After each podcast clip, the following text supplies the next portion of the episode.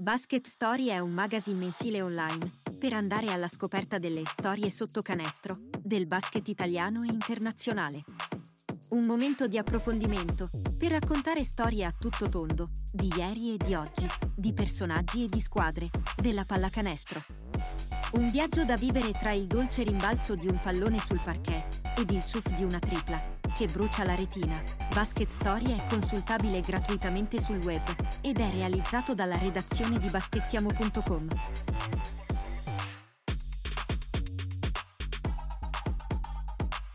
Storyboard, Basket and Box, a cura del direttore Salvatore Cavallo. Il basket è un gioco ruvido, con tanti contatti sotto canestro e lontano dall'anello dei tre zero cinque.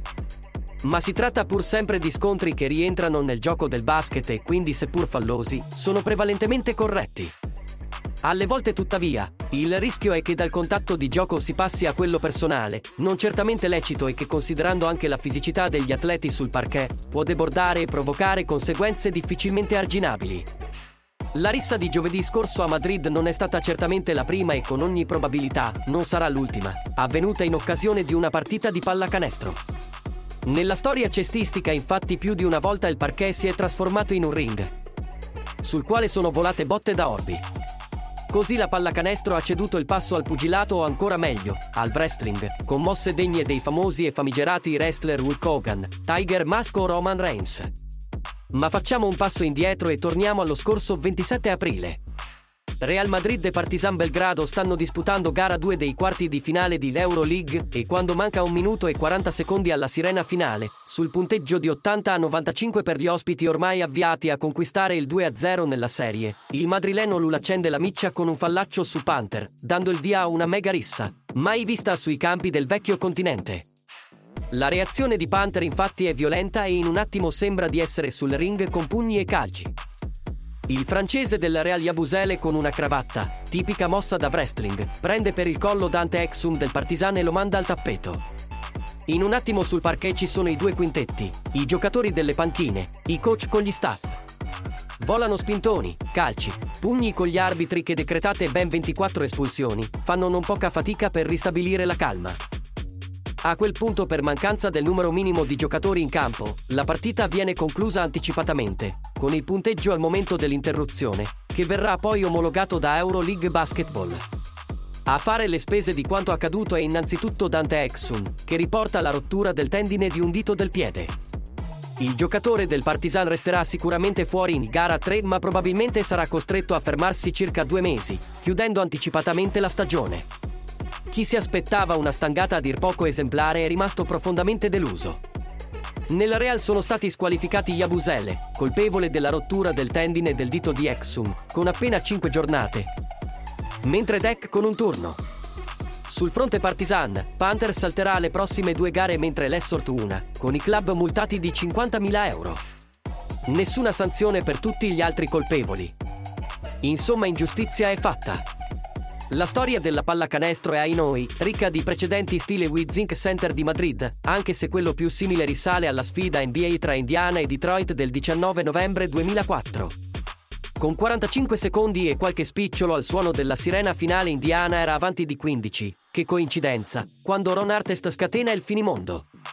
Ma in quel caso il commissioner David Stern usò il pugno di ferro, come potete leggere a pagina quaranta del numero undici di Basket Story, in cui raccontammo questa storia. Ripercorrendo la poco onorevole storia delle scazzottate tra i giganti della pallacanestro e partendo dall'Italia, nel libro nero è finita una Pesaro-Caserta, semifinale playoff del millenovecentottantacinque, con pugni, ganci e uppercut, che videro protagonisti nei panni di pugili Mike Sylvester e Mike Davis, mentre il brasiliano Oscar, Dell'Agnello e Zampolini ebbero la peggio.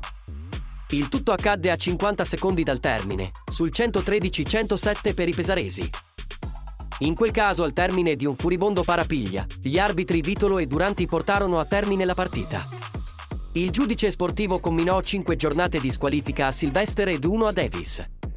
Anche l'Italbasket, un paio di anni prima, fu coinvolta in una rissa da strada, come titolò l'Equipe.